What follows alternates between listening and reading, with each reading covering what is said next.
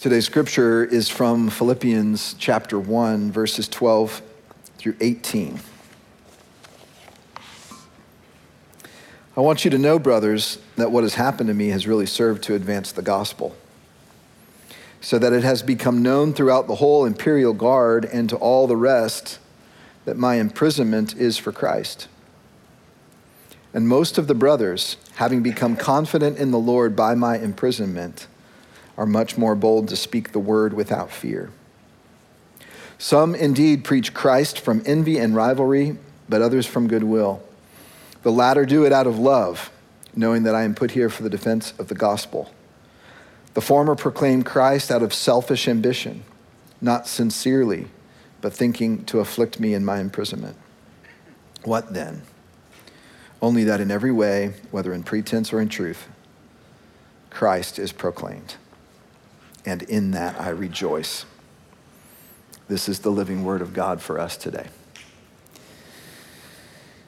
Some of my favorite movies are the kinds of movies where, you know, in, in, the middle, everything's just a mess and all the pieces are all tangled up, and you're just like, oh my goodness, I don't know how there's going to be any redemptive uh, um, anything coming out of this storyline. And then there's this one moment, this twist in the plot at the end where something is revealed, and, and I call it that no way moment no way. I did not see that coming. And now the whole story makes sense. Now everything locks into place, or it causes you to like rethink everything you've been watching for the last two hours in light of this new information.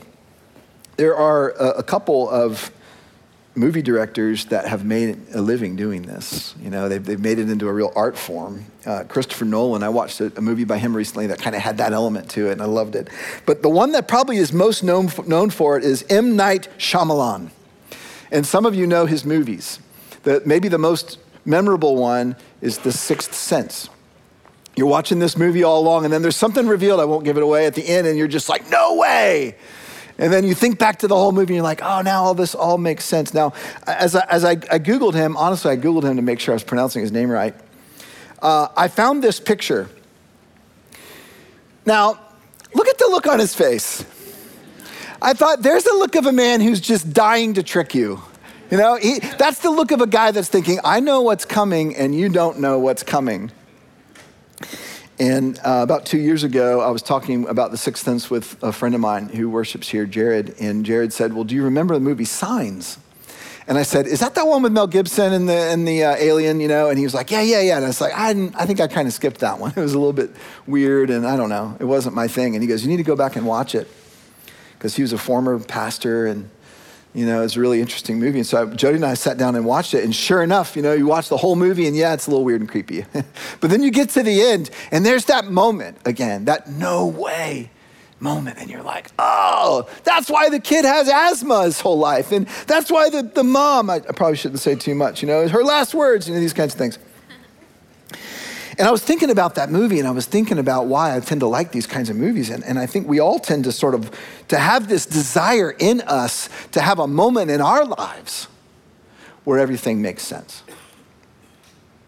And it's so much ingrained in our nature as human beings that we often just sort of grasp onto shallow things, even like, oh, yeah, I mean, you've heard other people, like people that kind of tend to over spiritualize everything. He's like, oh, that's why God did such and such, so that I would such and such and such and such, and then I would be here today. And sometimes I hear that, and the cynical part of me is like, I don't know that that's what really is going on. I just think that's your brain making connections. But I will say this human beings are hardwired to find meaning in things. So we're always longing, we're always searching. In fact, I might say it this way one of the deepest desires of the human heart is to believe there's a greater plan where everything comes together and everything makes sense and the, the, the pieces form into a coherent whole. This is exactly the hope of the gospel. This deep desire of the human heart will be fulfilled. Jesus Christ will finish the work he started and he will make all things new. The problem is when hard things come into our lives, we usually don't go there. We don't actually really lean on the gospel like we're going to hear today. Paul leaned on the gospel. What we tend to do instead is we, we tend to turn to pithy, shallow sentiment. We say things like, everything happens for a reason, you know, ding, a little ding on your teeth, ding. Behind every cloud, there's a silver lining. Or when God closes one door, he opens another. Now, I'm not saying that there's not some truth embedded in some of those things, but often, if we're honest, we say these things, we're just pretending to feel better. We're just saying these things, be like, ah, I'm just to say these things. And there's no real core conviction in our heart when we say them, usually. There, there's, there's no real deep theological underpinnings that say, I believe and I will lay down my life for this truth. If we're not careful, as I thought about this, we can be guilty of putting cheap clothing on the work of Jesus and sentimentalizing it to the place that it's robbed of its tangible, transformative power. Behind every cloud, there's a silver lining. That's not the gospel. That's Hallmark card theology. And so, this is why we need Paul's words today. The, the passage that I just read, did you notice it begins with suffering? Paul says, What has happened to me? And then it ends with joy. He says, In this I rejoice. And in the middle is some deep gospel theology that had such a grip on Paul's heart that it changed the way he saw everything. And I want that for us. Now, in first hearing this text, you might have thought, oh, this is Paul just doing what Rob just talked about. He's just putting a nice spin on things. You know, here I am in prison, but don't worry, Philippians, it's not all bad. Some good things are happening, you know, positive spin, positive spin. It's deeper than that when you dig deeply into this text, you'll see there's much more here. In fact, what Paul has in mind is grand, it's, it's massive, and we need to hear it with fresh ears this morning because Paul's not turning to shallow sentiment. Paul is anchoring his identity to a reality that so far transcends his own situation that the dark twists and turns of his life can only lead him to joy. And I believe we're invited through this text into the same kind of joy. This passage is an invitation for us to see our circumstances with new eyes, to have that no way moment as we think about our own lives and our own stories. So let's dive in. We'll start with verse 12. I want you to know, brothers, that what has happened to me has really served to advance the gospel and pause right there for a minute. This is the main idea of this whole section. You know, Paul doesn't always do this, but in this particular case, he writes with like perfect, you know, middle school essay form. Thesis statement, supporting points, summary. It's exactly how this passage is going to roll. So, what's our thesis statement? Right here in verse 12, I want you to know, brothers, what has happened to me has really served to advance the gospel. Now, Let's put this uh, phrase, this, this part of a sentence, into the context of the book as a whole. Paul is writing a letter to his friends who know he has gone through a big ordeal. He is writing them from prison. If you are hearing from someone that you know has gone through a big ordeal, maybe they've uh, lived through a natural disaster, maybe they, they just are recovering from a heart attack, maybe they've, they've had a tragedy in their family, there's an elephant in the room until they tell you how they are. Until they'll talk about what they've been through, it's just there. It, it, so, Paul, you know, he's written 11 verses so far in this letter, and he hasn't said anything about him, really, and how he is. And so, this is the part where Paul's addressing the elephant in the room. Let me tell you. And, and what he can say is this actually amazing. I want you to know what's happened to me has been positive, has actually been good. How could this be? Let's start with why Paul got arrested. In the Roman Empire at this time, there were only certain religions that were allowed. You know, they, they, they were acceptable faiths, and Judaism was one of them. So Jews could worship their God, you know, within certain confines, as long as they didn't revolt. They could worship their God. There was a degree of freedom. So this new splinter of Judaism, Christianity, which is how it was initially perceived, started out. And, and it just seemed, okay, these are, these are Jewish people that are proclaiming something new. It's probably just a part of Judaism. But then all the Jews were like, no, no, no, this is not us. This is something different. These crazy Christians are dangerous. And, and the Jews would, would actually say what these Christians are saying is Jesus is Lord. Lord means king. Now, that was exactly right. That is the core conviction of Christianity Jesus is Lord. In fact, I don't know if you've ever thought about this, but the word Christ is not Jesus' last name, is a title. So to say Jesus Christ is not just to identify a person, it is to make a statement. The statement you're making is Jesus is Messiah. Christ is Greek for Messiah. Messiah is the king that's to come to rule the world. So these Christians were making a statement. Jesus is Lord. Jesus is king. In the Roman Empire, to say anyone was king other than Caesar was treason. And so there was this period of time, this was early in the persecution days, and probably the early 60s when Paul was writing this, the Rome was figuring out how seriously they should take this new movement. It was spreading like wildfire. So they, they arrested Paul, they arrested some of the other leaders, mostly to interrogate them, but also to slow down the spread of this new movement that might possibly be dangerous to the empire. And so this is what had happened. And you can imagine the surprise and delight in Philippi when the recipients of this letter heard, I want you to know what has happened to me has served to advance the gospel. Paul's saying, My whole purpose of my missionary journeys that you've been supporting me on, Philippian Christians, is to advance the gospel. And I know you've heard I've been in chains, and that was meant to slow it down, but it's actually had the opposite effect.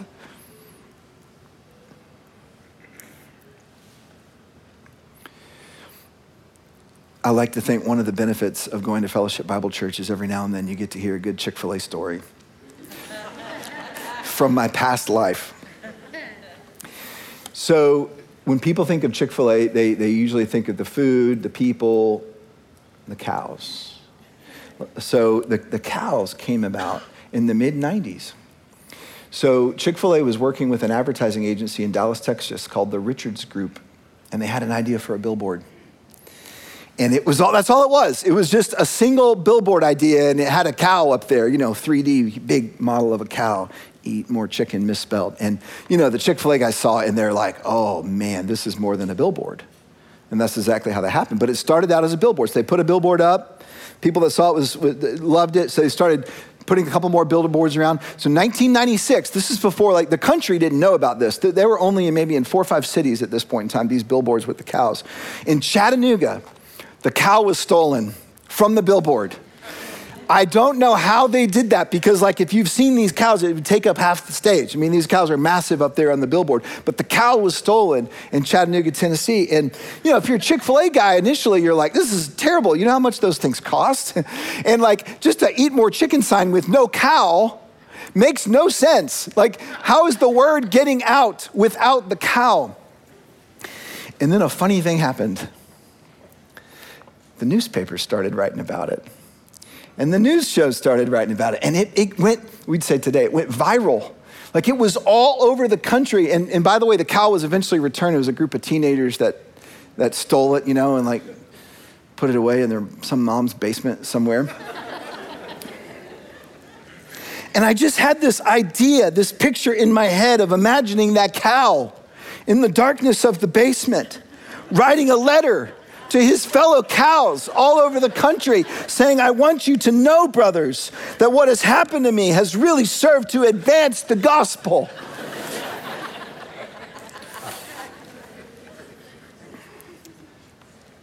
and this is what has happened. What man intended for evil, God is using for good.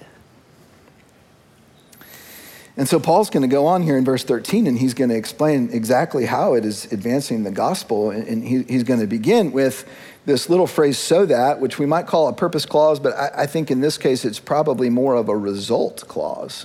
So Paul's going to say, here's what's happened since I've been imprisoned. Number one, it has become known throughout the whole imperial guard and to all the rest that my imprisonment is for Christ. Why would Paul's imprisonment be, become this thing that was known throughout the imperial guard? And why does that even matter? Well, you have to understand what the imperial guard was. The imperial guard was the, the in the Greek, it's the, the Praetorius, the Praetorian Guard. You may have heard of the Praetorian Guard. It was this famous unit in the Roman military uh, that was assigned uh, special duty. These were like the SEAL Team 6 of the Roman uh, Empire Army. And in particular, they were the ones that would be responsible for the security detail of Caesar himself, his family members, and all the top officials. So in Rome, the way it worked for Paul is he had a, a member of this top level security guard, this, this Praetorian guard, he had a member that chained to him 24 7. Now they would take shifts, you know, I don't know, six hour shifts, 12 hour shifts, however much they could stand of hearing the gospel, I guess. Because you can imagine what Paul was doing with this, this guy just chained right next to him. And they kept cycling through, and Paul's like, here's another one. Well, these Praetorian guard guys, they'd go back into the palace. They'd say, You'll never believe who I was chained to today. This crazy guy, he's not there for murdering. He's not there. He's there because he says some guy named Jesus is Lord. And Paul's saying, I don't care if they're mocking me or if they think I'm speaking truth. The gospel is going into the household of Caesar, into the imperial guard. And you know, the, the Philippians would have been reading this like, you're kidding me. The imperial guard, the, the, Praetorian guard, is becoming known. The gospel is entering that place, the, the highest place of power in the whole world, you see. So that was result number one. Result number two most of the brothers, having become confident in the Lord by my imprisonment, are much more bold to speak the word without fear. Now, I thought about this. I don't know about you. If I was a teacher of the gospel in that time and I just heard that Paul was arrested, I don't know that it would make me more bold might make me more afraid. But the best is that I can describe what I think is going on here is like you, have seen the, the scene of the army in the foxhole and they're being told to charge forward. You know, the commander is like, charge, and they're all afraid and they won't do it. And then one brave soul grabs the flag and charges forward. Rah! Everybody else is inspired by that and they run after him. Rah! And they take the enemy. I think this is what's happening. I think these other Christians are becoming inspired by Paul's example. And they're saying, listen, not only is Paul okay, ultimately, he's joyful. And not only is, is, is he okay, but the gospel is flourishing. Let's go. Maybe God's plan is for us to move forward, not backward. Now, in the next few verses, Paul describes a little twist in the storyline. Some indeed preach Christ from envy and rivalry, but others from goodwill. The latter do it out of love, knowing I am put here for the defense of the gospel. The former proclaim Christ out of selfish ambition, not sincerely, but thinking to afflict me in my imprisonment okay, what is going on here? Because this is weird. At least I think it is. I, have puzzled over this text. I've read a lot on this text, and, and here's what I can tell you the best New Testament scholars in the world cannot figure it out. There's different theories, etc., but we just have to take this at face value. And, and, and here's how I would summarize. There were apparently some teachers and leaders in the early Christian movement who were jockeying for position and influence. And some of them were taking advantage of Paul's imprisonment to try to elevate themselves. This seems so out of place to us for good reason, but I think part of the reason it seems so out of place is we tend to idealize the early church. Guys, they were people just like us. You know, they had ambition, they, they, there were rivals, they, they were afraid, there were all kinds of things going on in that church, just like is true for us today the Spirit of God entrusts flawed people with the message of the gospel. And so Paul is able to bring it home and sort of transcend his own circumstance with this final idea. What then? So it's like, what do we make of this? Only that in every way, whether in pretense or truth, Christ is proclaimed, and in that I rejoice. Can the Spirit of God use twisted motives? can the Spirit of God use bad preaching? Can the Spirit of God use a flawed body like ours? Yes. And Paul's saying, keep the main thing the main thing. Whether in pretense or in truth, Christ is proclaimed. That's worth celebrating. So I, I want you to dig into this for a minute. Okay, we've, we've gotten to the end of the passage, but, but, but I want to I wanna go further with you in this. Here Paul is, and his freedom's been taken away. His so called friends and, and fellow Christian workers are kicking him while he's down, some of them. And all he can think about is the progress of the gospel. In fact, I want you to see something. Let's go ahead and mark the references to the gospel and Jesus in this section. Now, if you remember from a couple weeks ago, I know some of you weren't here for this, but, but we're going to mark the gospel every time we see that with a, a cross with a circle. So there we have in verse 12 gospel. And every time you see Christ or Jesus Christ or Jesus, we're going to put a cross. And you know, you can follow along if you want. You obviously don't have to do this. So we have one in verse 12, the gospel. We have verse 13, Christ. Down in verse 15, you have Christ again. Verse 16, you have the gospel right there at the end of verse 16. Verse 17 is Christ. in verse 18, Christ. Now, why do we do this? One, two, three, four Jesuses, two gospels. And this is a section that's meant to be about how Paul is doing.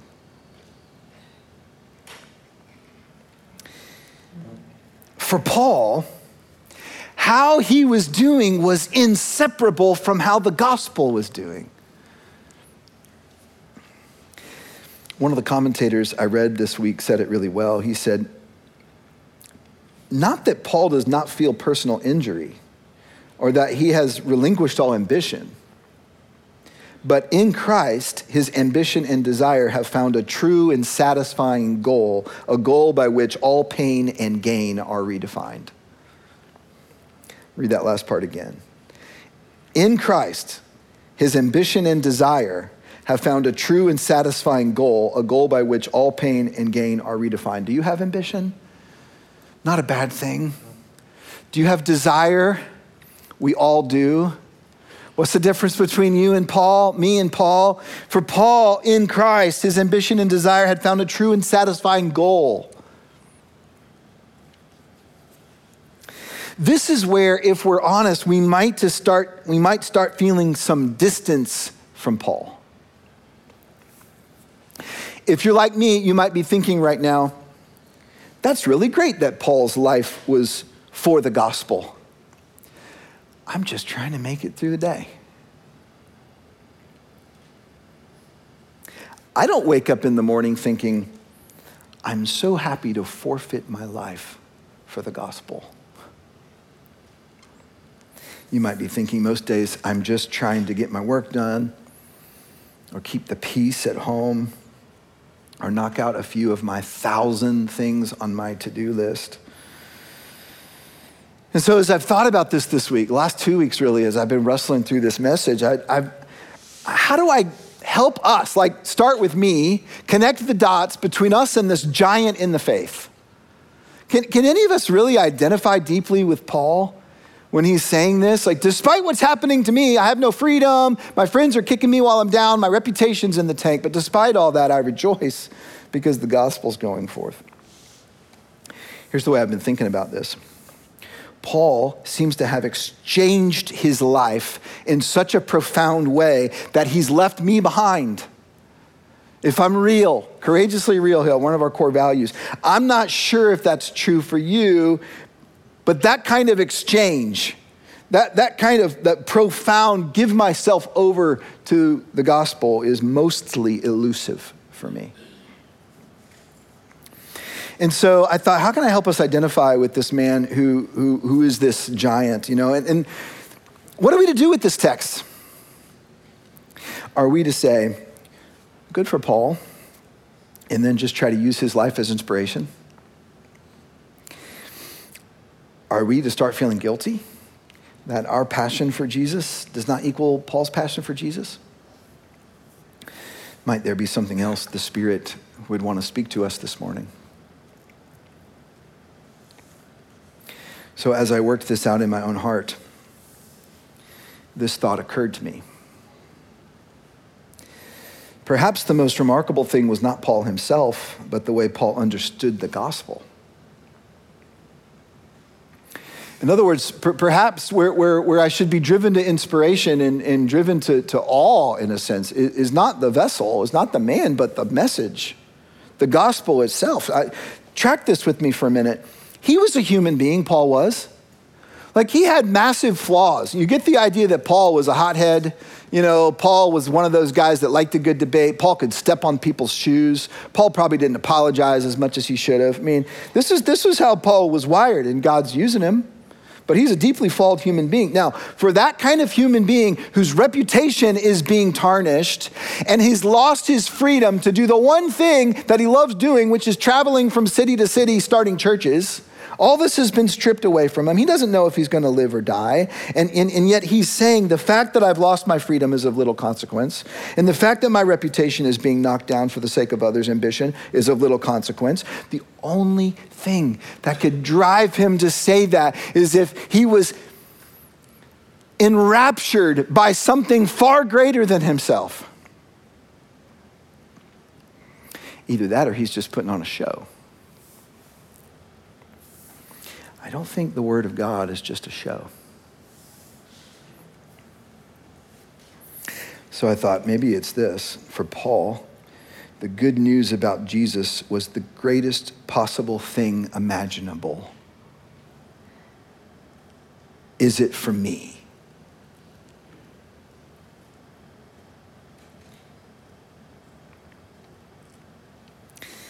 So here's what I think we do we reduce this grand, amazing, universe changing good news down into little sentimental, bite sized things. It'll all be okay. There's a silver lining on the every other thing. Buck up. And, and, and, I, and I know we, we, we're not doing this out of ill motives, but our tendency is to reduce the message of Jesus to just fit the, the Sunday parts of us, the religious parts of us, or maybe only have actual implication for the life to come. Someday, someday, someday, it'll be okay. Perhaps Paul would say to us, if he were here this morning, perhaps he'd say, if the gospel does not captivate your heart to the point of willingly desiring to wholly give your life to it, maybe you need to hear it again. And maybe I do. Maybe we all do. So let's hear it again this morning. At its core, the gospel is good news, which means it's an announcement. It's an announcement that because of the life, death, and resurrection of Jesus, there is new possibility for the whole creation. To human beings separated from God, the gospel announces sin is atoned for and forgiveness freely given to all who believe. But that is just the beginning. To a world covered in the shadow of death, the gospel announces the light has come and darkness will not overcome it. To a world living in the iron grip of fear, the gospel announces the Prince of Peace has come to rescue and set free. To a world overrun with injustice and pain, the gospel announces the righteous ruler of creation has begun the work of setting things right to a world living in disbelief and suspicion toward even the idea of God, the gospel announces that he is gentle and loving and can be trusted. The gospel is the news that all anxious worry and lingering doubt will be laid to rest, that everything that is upside down will be turned right side up, that those who have nothing will be given everything. The gospel announces that everything broken, banged up, and busted will be redeemed, restored, and renewed. Everything lost and grieved over will be found and rejoiced over. The gospel is the moment in the story that causes the whole creation to say, no way. It makes sense. Our pain is not wasted. The broken pieces fit into a beautiful, coherent whole. The gospel is the good news about Jesus that he came to do the work of his Father in heaven and he will come again to complete it. So that in the truest, deepest, most possible, tangible, profound way, he will make all things new.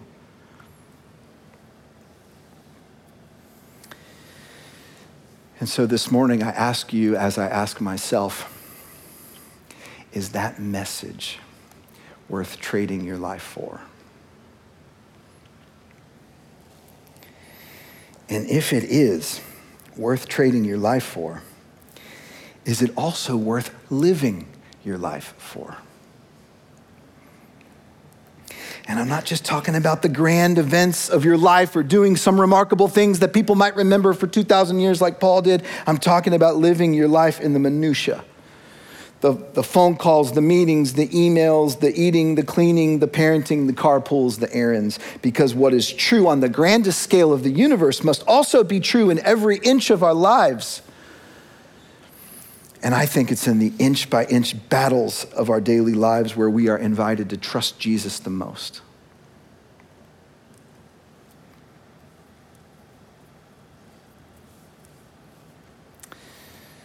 And so, our invitation to joy this morning, as Lloyd and I have done throughout this series, we're going to land on a slide at the end that calls out some application, and I want to put it on the screen and just read it to you. Here's our invitation to joy. This week, share with someone a story from your life that fits this thought.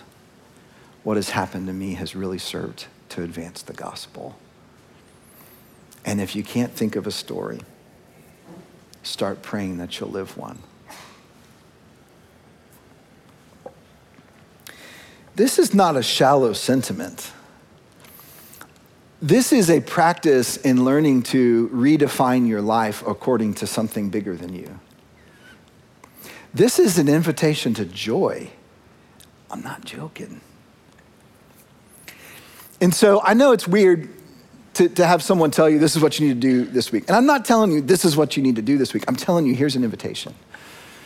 Here's an invitation to joy. And just like last week, you know, Lloyd said, hey, I, I want to ask, is there anybody that, that wants to, to, to read or pray this prayer 30 days? I'm, by the way, I'm not going to ask you to stand up, okay? I'm not going to do that. Lloyd did that and it was great last week. I'm not going to ask you to stand up, but, but there is something to say. This may not be for everybody, but for those of you that want to lean in, for those of you that are thinking, I don't know where my story's gone, it's all twisted, I can't explain the, the, the, the parts of my life that have brought me pain, here's an opportunity for you would you pray that God would help you connect some dots? And, and not just in the sentimental way, but in a way that would say, Oh, I'm starting to see that what has happened to me has really served to advance the gospel. And if you don't have that, don't stretch it, don't make it up. Just start praying. It's like, God, give me a story. I want to live this story. I want it to go from my head into all of me. And here's how I want us to close. We'll sing a song in a minute, but before we do, I want you to see one of these stories.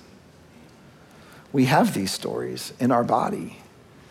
And so there's a family in our body, the, the Bailey family, David and Katie, and some of you know them. They've been at fellowship for a really long time. You're going to have a chance to hear their story of what has happened to them serving to advance the gospel. Let's take a look.